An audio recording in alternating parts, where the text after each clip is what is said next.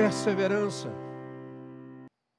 Deixa eu fazer uma pergunta aqui, porque olhando, nós percebemos que existem aqui muitas pessoas novas, outras experientes. A pergunta que eu faço é: o que você está fazendo hoje? Hoje. E pretende continuar fazendo. E eu quero colocar um limite aqui, pelo menos para nós, até os 80 anos. O que você está fazendo hoje e pretende continuar fazendo sem parar até os 80 anos. Não sabe? Está em dúvida? Chega um tempo na vida da gente, e isso é mais ou menos o que tem feito parte da minha vida ultimamente, é que eu passei a admirar as pessoas, não somente quando elas começam alguma coisa, mas principalmente quando elas terminam quando elas terminam. É, existe algo que, por vezes, nós fingimos não entender. Por exemplo, certa vez eu estava ouvindo um líder, um homem que eu até certo ponto admirava, pelo seu preparo, pela sua condição, pela sua intelectualidade, e ele estava trazendo um estudo a respeito de perseverança. Bem tranquilo, muito tranquilo, aliás. Letrado, professor, falava muito bem. E ao final da mensagem, talvez, para ser, para ser modesto ou uma falsa modéstia, ele terminou assim a mensagem dele: Irmãos e irmãs, eu sei que nada sei. Apesar de ele ser, ou ter sido ali socrático, né, porque é Sócrates que diz isso, eu achei, eu esperava de alguém que estava naquela, naquele momento de experiência de vida, eu esperava uma outra frase. Esse negócio de você ser discípulo ou uma discípula de Cristo e chegar a um ponto da sua vida de maturidade e dizer: Eu sei que nada sei, não pega bem. E é interessante que não demorou muito e uma crise abateu sobre a igreja daquele líder. E ele, desanimado, ele deixou a igreja. E o que me chamou a atenção foi que a sua esposa, ao contrário, ela perseverou, ela seguiu firmemente sem desistir, e ela está na mesma igreja até hoje. Até hoje. Eu estou falando de algo em torno de 15, 16 anos atrás. Ele nunca mais voltou. Há muitos exemplos de perseverança na Bíblia. Se você perguntar para mim qual é o meu predileto, eu diria Caleb. Eu poderia falar de Paulo, poderia falar de Pedro, de João, mas Caleb para mim é um personagem interessante porque aos 85 anos de idade, ele recordou Josué sobre uma promessa que Moisés tinha feito para ele, quando ele tinha 40 anos. Depois que eles conquistaram a terra prometida, Caleb foi até Josué e disse assim: Eu quero o monte que Moisés prometeu para mim há 45 anos atrás.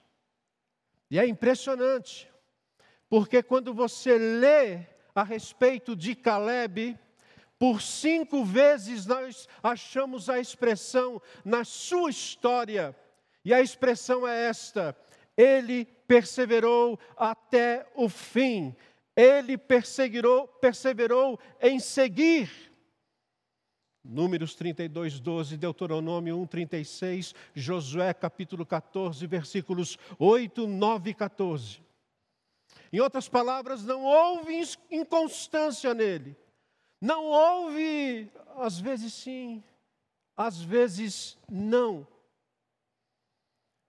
Eu me lembro também que quando comecei o seminário, nós fomos desafiados a ler alguns livros de história, por exemplo, dentre eles Justo Gonzales, A Era dos Mártires, que falava a respeito de Policarpo, que foi o bispo de Esmirna, e ele tinha 86 anos quando ele foi queimado, amarrado a uma estaca, uma estaca em 156 depois de Cristo.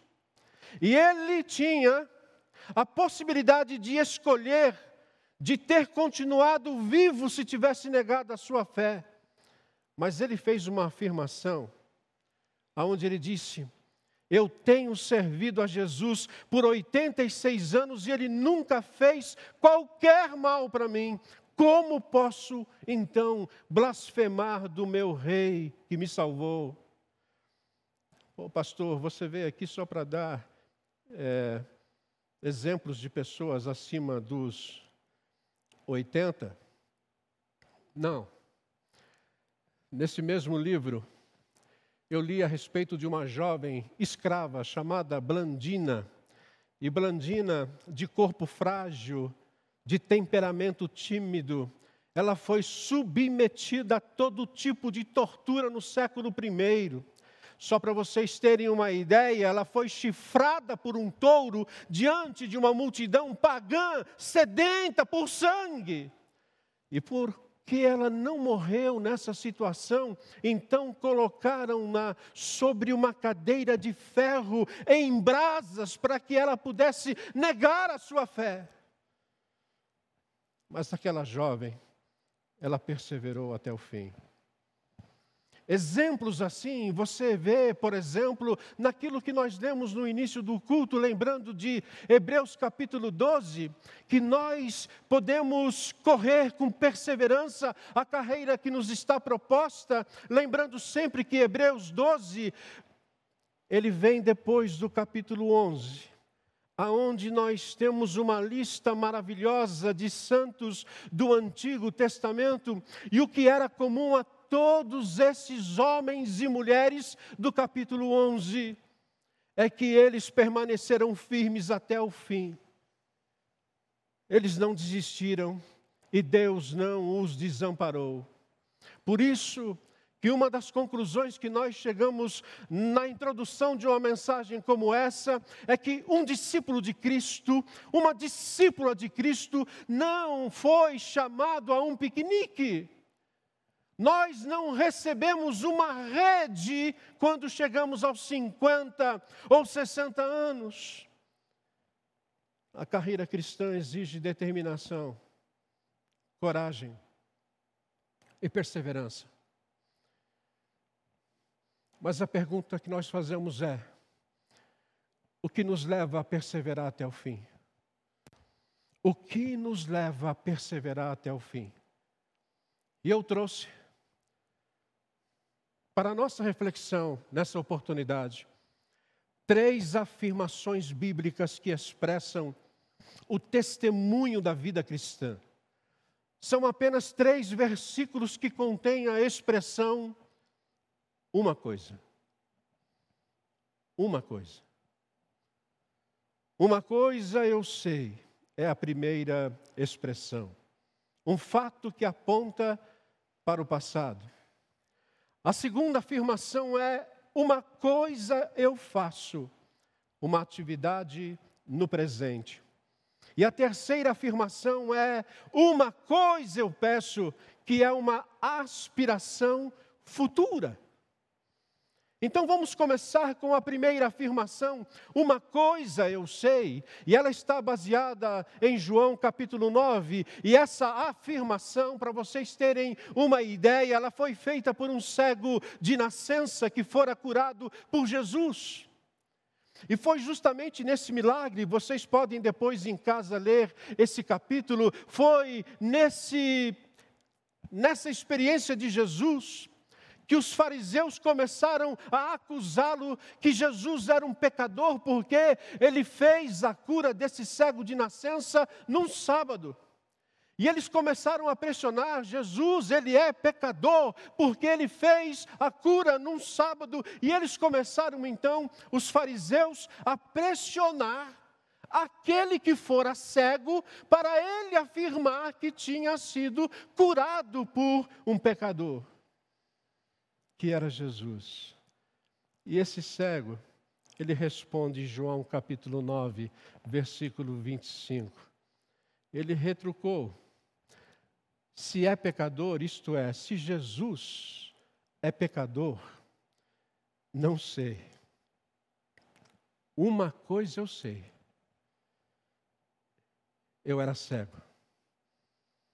E agora vejo. Uma coisa eu sei, eu era cego. E esse era o fato, um fato passado.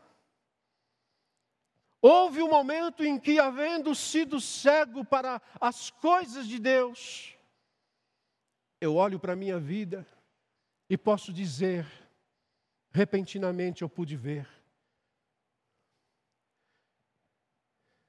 E eu posso também afirmar que aqueles que tiveram essa experiência jamais esquecerão do dia que Jesus veio ao seu, ao meu, ao nosso encontro. Como foi isso? Foi uma mensagem que você ouviu? Foi alguém que veio e falou de Jesus e do Evangelho para você? Foi uma música que você ouviu? Foi uma enfermidade que você estava passando, até que o consolo veio através de alguém e de repente os seus olhos passaram a contemplar Jesus, a esperança. Preste atenção nisso, porque João capítulo 9 diz que esse homem, ele era um cego de nascença e mendigo.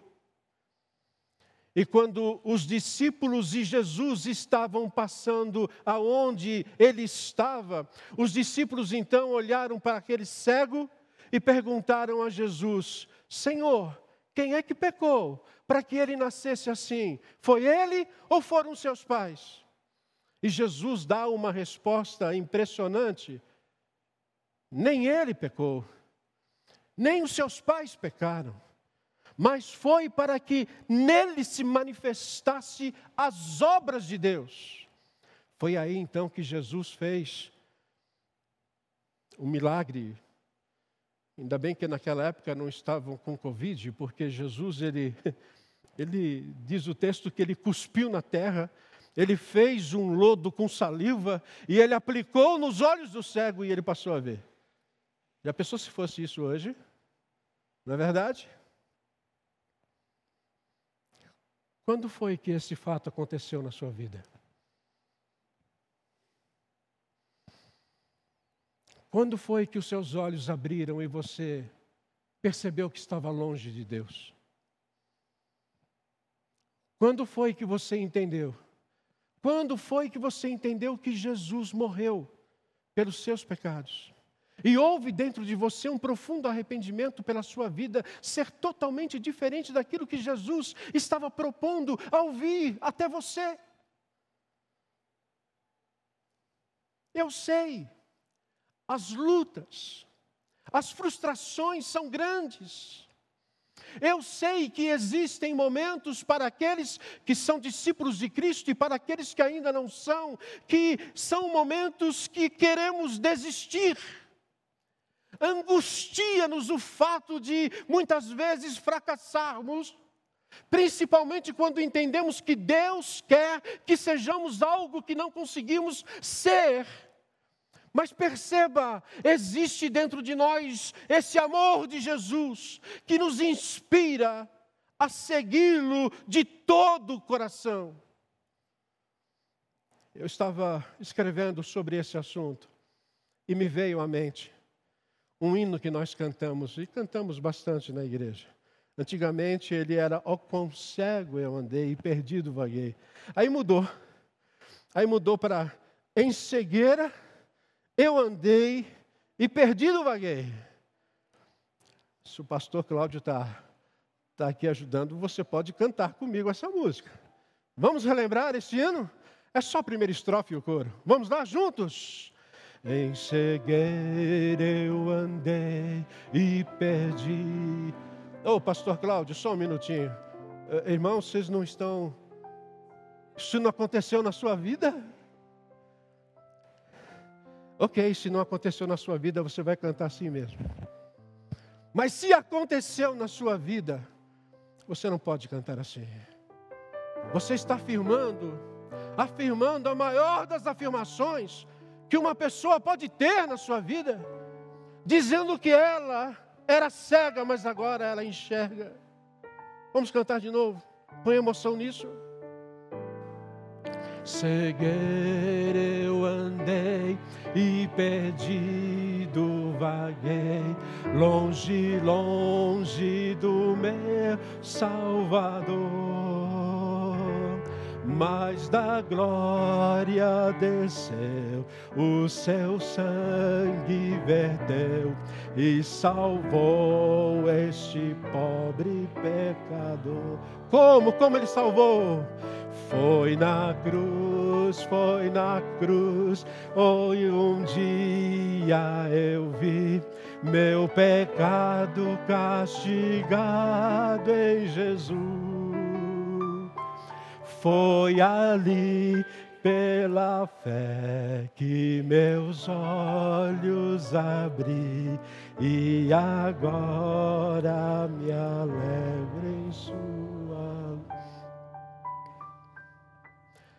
Eu era cego e agora vejo. Louvado seja Deus que essa experiência com Jesus leve você a amá-lo mais, a buscá-lo em primeiro lugar e viver para a glória dele com perseverança até o fim. Como é que você quer estar na presença de Jesus aos 80 anos?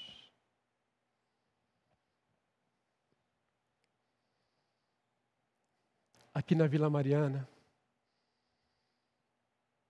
nós temos irmãos de 100 anos.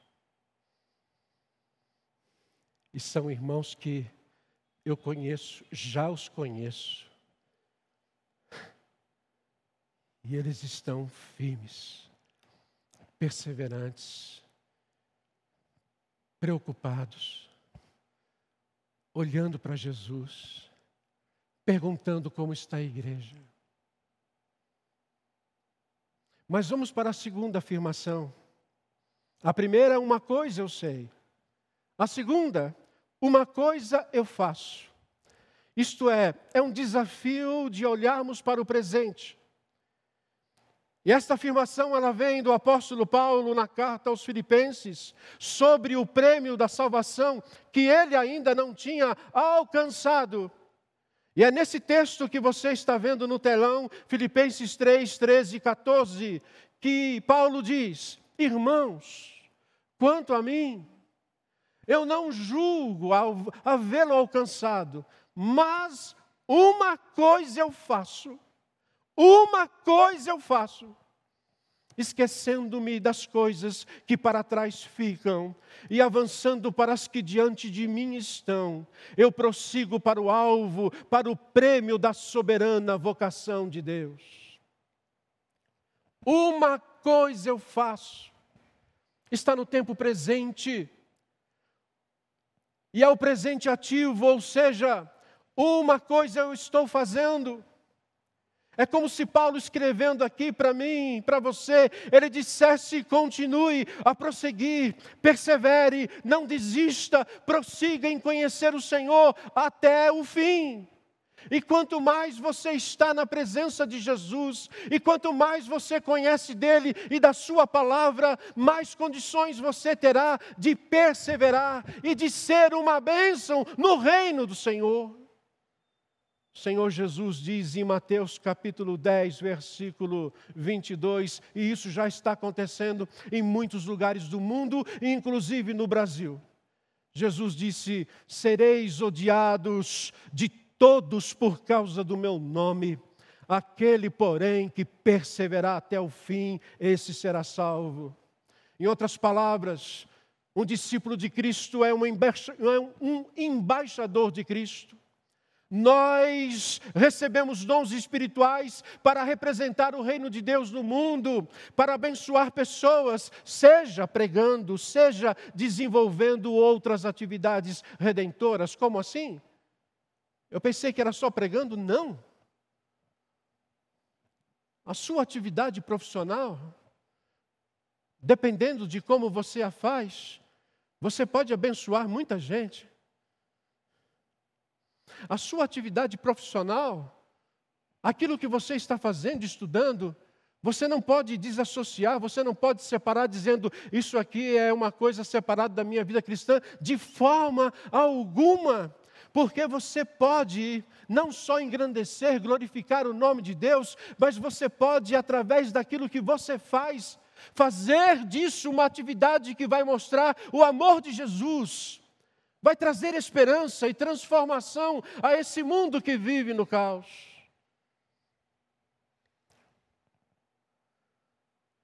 Na última quinta-feira eu estava compartilhando no IPVM no lar a respeito da cura do endemoniado Gerazano.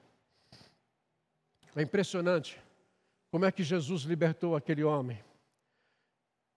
Isto porque Jesus estava chegando depois de uma noite no qual ele enfrentou uma tempestade com seus discípulos e ele fez o milagre ali diante daquela natureza revolta do mar que se aquietou. E quando ele estava desembarcando do outro lado,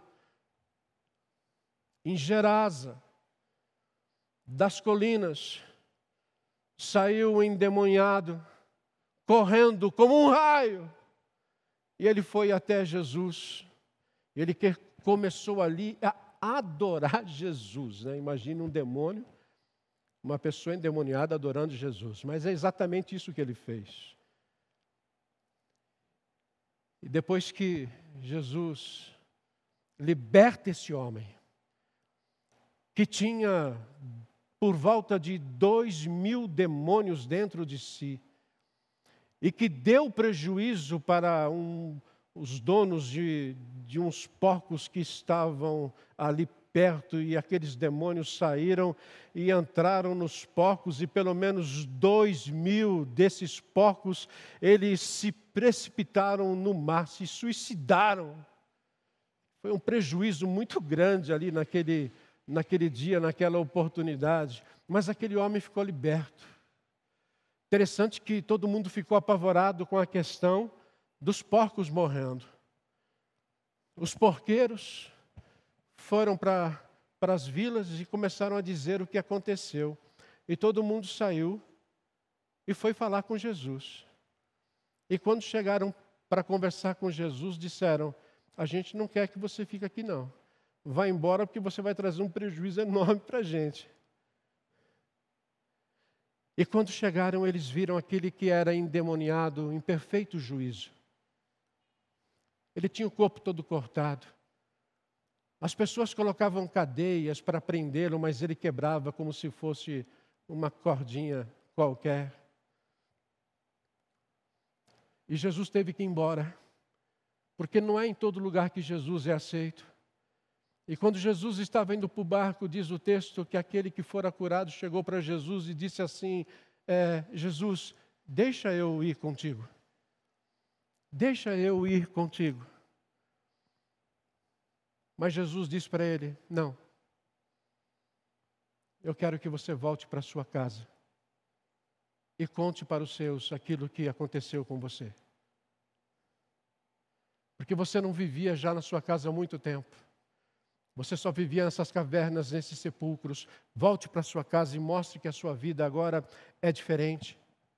E o texto diz, versículo 20 de Marcos, capítulo 5, que ele fez mais do que isso, porque a partir daí ele começou a pregar em Decápolis, que era uma associação de dez cidades gregas que começaram a ouvir o Evangelho de Jesus. Portanto, é o primeiro missionário gentil que estava atuando agora entre os gentios também. Aonde eu quero chegar? Por vezes a gente desanima, porque nós queremos ficar ao lado de Jesus. Nenhum mal nisso, nenhum mal nisso. No entanto, Jesus quer nos ver envolvidos de alguma forma com a sua missão. O grande erro é quando nós fazemos da nossa vida apenas um estar na presença de Jesus. Por isso que existe depois, quando você não entende esse, o significado de esquecer das coisas que para trás ficam e avançar para aquelas que estão diante de nós, quando você não entende isso com o tempo. Naquela vida mansa, tranquila, com todo o respeito de igreja, porque viver na igreja é bênção toda hora, mas se, se você estiver apenas vivendo isso, com o tempo haverá uma tentação de diminuir o ritmo, com o tempo você vai querer moderar, procurar pastos mais verdes, você vai começar a culpar algumas circunstâncias, porque você não consegue crescer, você já não consegue orar mais, você não consegue ler a Bíblia, aí você vai dizer que o problema é a sua família, que o problema é a igreja, o pastor, a pandemia ou outra coisa para diminuirmos o nosso compromisso. Mas há uma missão pela frente. Há uma missão pela frente, e hoje o que mais a gente vê são aquelas pessoas que querem Jesus. Elas estão ansiosas por Jesus, mas elas querem junto com Jesus alguma coisa. Elas querem Jesus e querem o respeito. Elas querem Jesus e querem também a popularidade. Elas querem Jesus e querem a opinião pública. Elas querem Jesus e o sucesso. Elas querem Jesus, mas querem ser orgulhosas. Afinal, o que será da igreja sem mim? O que será da igreja? O que será do ministério que eu estou à frente? O que será disso tudo sem mim? Ah, irmãos. Certa vez, Jesus levou Pedro, Tiago e João para um alto monte. Marcos capítulo 9. E foi neste lugar que os discípulos, Pedro, Tiago e João, eles viram a glória e o esplendor de Jesus. É aquele texto que fala sobre a transfiguração de Jesus. E foi aí que Pedro disse: Senhor, bom estarmos aqui. Bom estarmos aqui. Vamos fazer assim, Senhor. Vamos fazer aqui uma tenda para o Senhor Jesus. Nós vamos fazer uma outra tenda para Moisés que apareceu naquela, naquela transfiguração. E vamos fazer uma outra para Elias. E vamos ficar aqui no monte. Aqui é bênção demais. Eu acho, não está escrito no texto, mas a leitura que eu faço é que Jesus percebeu algo ali e disse: moçada, o show acabou. Vamos descer para o vale. E você continua lendo o texto. E quando eles chegaram no vale, havia um pai que trouxera um filho possesso, que os discípulos não conseguiam libertar. Os discípulos não conseguiam libertar aquele filho. Por quê? Se eram discípulos de Jesus, se já estavam vendo a glória de Jesus, se já estavam tendo a visão do futuro escatológico a respeito de Jesus e da vida no céu, por que, que não conseguiram? A resposta não é difícil. Porque eles só queriam ficar no monte. E quando você só fica no monte, você não tem ideia daquilo que está acontecendo no vale.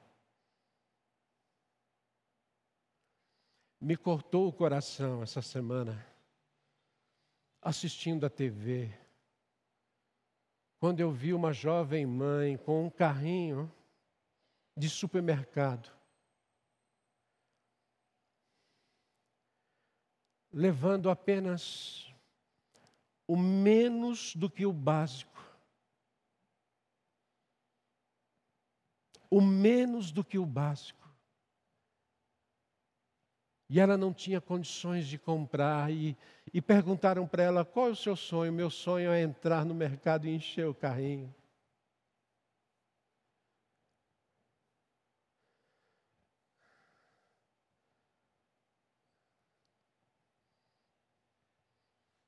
Pessoas e mais pessoas querem fazer parte da igreja.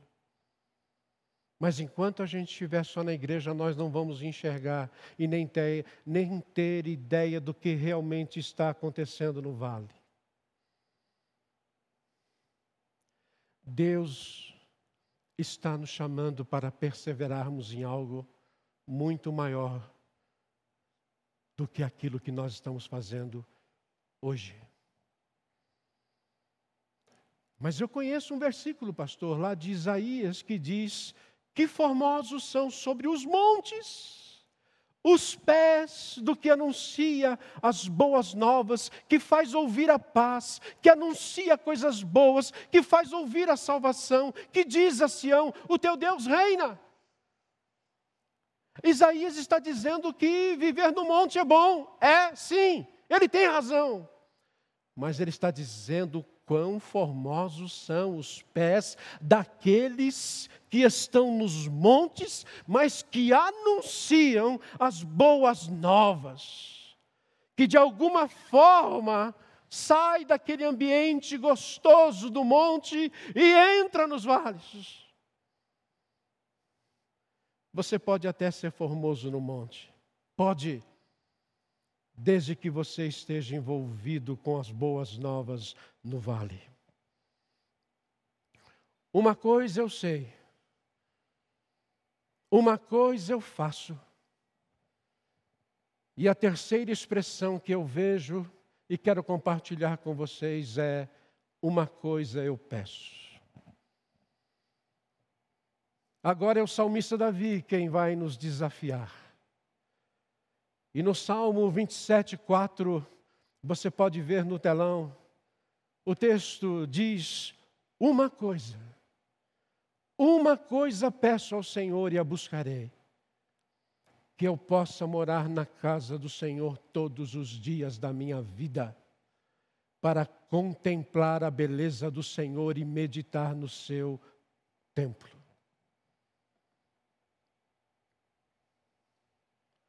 Agora, junte a essa oração de Davi, porque essa é uma oração de Davi, interessante, interessante, só para a gente aqui ter uma ideia. É, Davi ele tinha um sonho de construir o templo, o que ele não construiu. Ele preparou tudo, quem construiu foi Salomão. Mas ele tinha um sonho de contemplar a beleza do Senhor e meditar no templo. Agora, junte a isso. Eu, eu não quero me aprofundar aqui, porque não, não é o detalhe nosso. É, por que, que Davi não construiu o templo, por que, que ele estava sonhando desse jeito. Eu quero que vocês é, me acompanhem. Quando você junta essa oração à ordem que Jesus deu de buscarmos em primeiro lugar o reino de Deus, a sua justiça e a sua promessa de que todas as coisas necessárias nos serão dadas, aí então nós vamos começar a compreender que a oração de Davi, na verdade, era que ele queria agradar ao Senhor em tudo que ele fazia. E aqui eu creio que essa é a nossa grande prioridade de vida.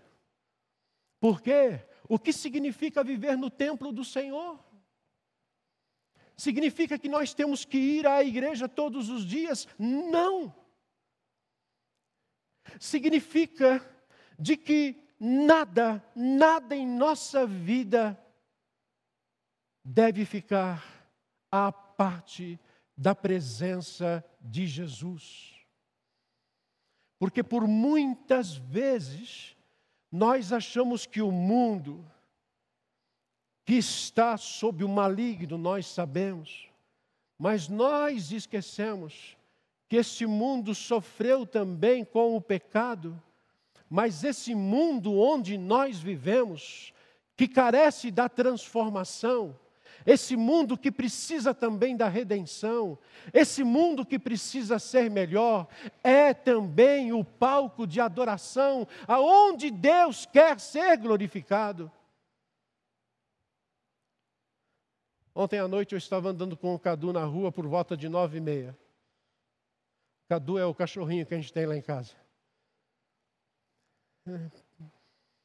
É um vira-latinha que já está com a gente há oito, nove anos. E ele me lembra todas as noites que eu preciso andar com ele. E ontem eu queria andar mais tarde. E fui, e comecei a andar lá nas ruas. E é interessante que estava tranquilo. E eu comecei ali a andar com ele e eu comecei a cantar. Cantava as nossas músicas, né? Estava lembrando da mensagem, colocando alguma coisa aqui. De vez em quando ele olhava para mim assim, não entendia nada. Mas eu estava agradecendo a Deus naquele, naquela minha andança, porque a rua estava tranquila. Eu estava olhando a beleza daquela noite. Eu sei, está faltando chuva, mas o céu estava lindo naquela noite bonita. Eu estava ouvindo algumas vozes nos prédios onde estavam cantando ali um aniversário de alguém. Eu falei, gente, como isso é bom. E eu posso aqui tranquilamente adorar o nome do Senhor. Eu posso fazer isso, inclusive, no meu trabalho. Você pode, desde que faça da maneira correta, para não ter confusão. Nós precisamos entender que nós estamos inseridos nesse mundo aonde nós podemos compreender que aonde nós estamos pisando, aonde nós estamos tocando, é sem dúvida alguma também o templo do Senhor. Marta estava ocupada demais em casa. Ela andava na cozinha, ela andava na sala, arrumando. Enquanto isso, Maria estava aos pés de Jesus. E Marta chega para Jesus e reclama: Senhor, estou aqui atarefada com tantas coisas. E Maria aí, ó. Aí Jesus disse para Marta: Marta, Maria escolheu a melhor parte. Fica na sua. Maria escolheu ficar na minha presença. E às vezes somos nós que estamos tão ocupados com as nossas coisas.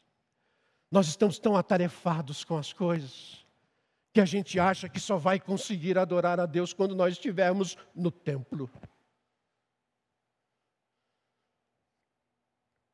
A questão aqui é: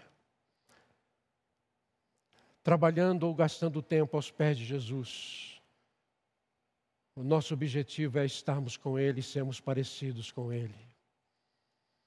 Que a beleza de Cristo se veja em mim, toda a sua admirável pureza e amor.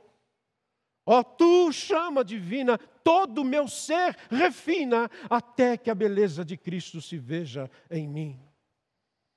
O apóstolo Paulo diz em 2 Coríntios capítulo 3, versículo 18, que devemos ser espelhos, espelhos que refletem o encanto, a glória e a beleza de Jesus, para que outros vejam a Cristo ao olharem para nós. Agora, para isso nós precisamos gastar tempo com o Senhor. E quanto mais tempo com o Senhor, mais perseverante nós vamos ser, e mais parecidos com Jesus nós seremos, e as pessoas vão olhar para nós e vão compreender que alguma coisa está acontecendo. Eu sei, eu busco, eu faço, eu peço, e eu quero encerrar Mas eu quero encerrar com o testemunho de uma missionária inglesa chamada doutora Helen Roosevelt.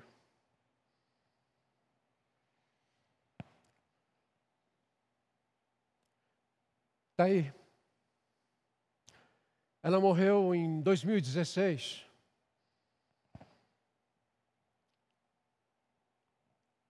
E ela tem essa frase, onde ela diz que o que mais quebra o meu coração não é a situação de milhões e milhões de perdidos, mas a apatia de tantas igrejas em relação a esses perdidos. Ok, agora eu queria que você olhasse para mim por um momento. Doutora Ellen, aos 28 anos, ela já era médica. Aliás, antes de ser médica, ela já havia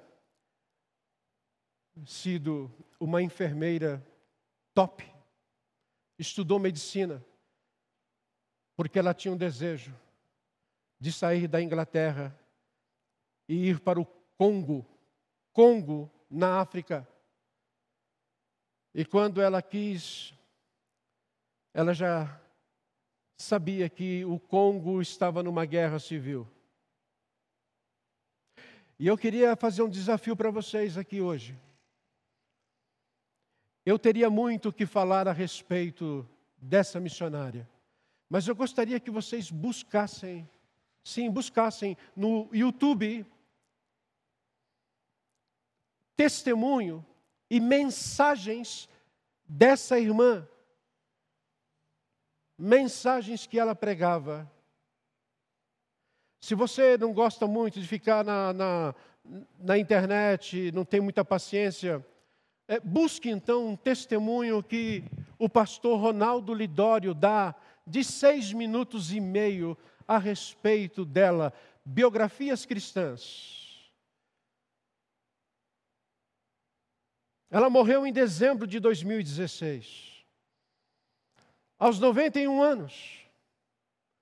Agora, por que, que eu coloquei para vocês 80 anos? Porque quando ela completou 80 anos, ela recebeu um convite para participar do clube dos octogenários. E no dia marcado para o encontro naquele clube, quando ela chegou ao local, ela viu uma placa na entrada que dizia: há apenas uma regra nesse clube: a aposentadoria é proibida.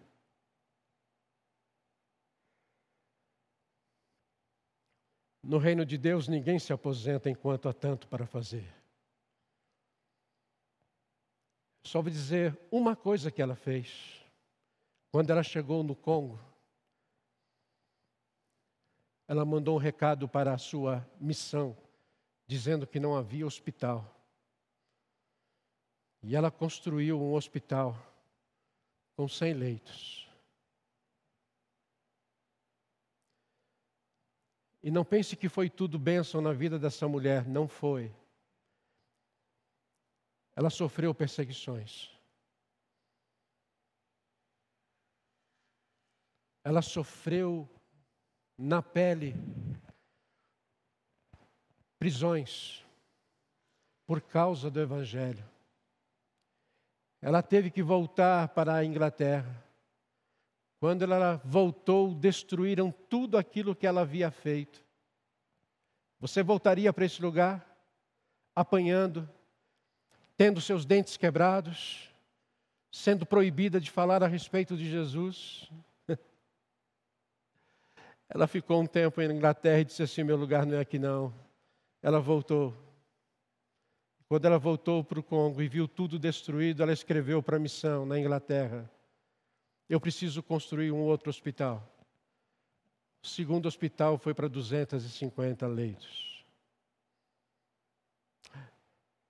Eu digo isso porque há muitos missionários hoje, muitos pastores, que só querem vida mansa e nós precisamos olhar para pessoas como essas, que colocou um objetivo na sua vida, na tenra idade, que se preparou, que se capacitou, e que não foi aquela pessoa que não dava certo na igreja, então vamos enviá-la para a missão. Não, era a melhor.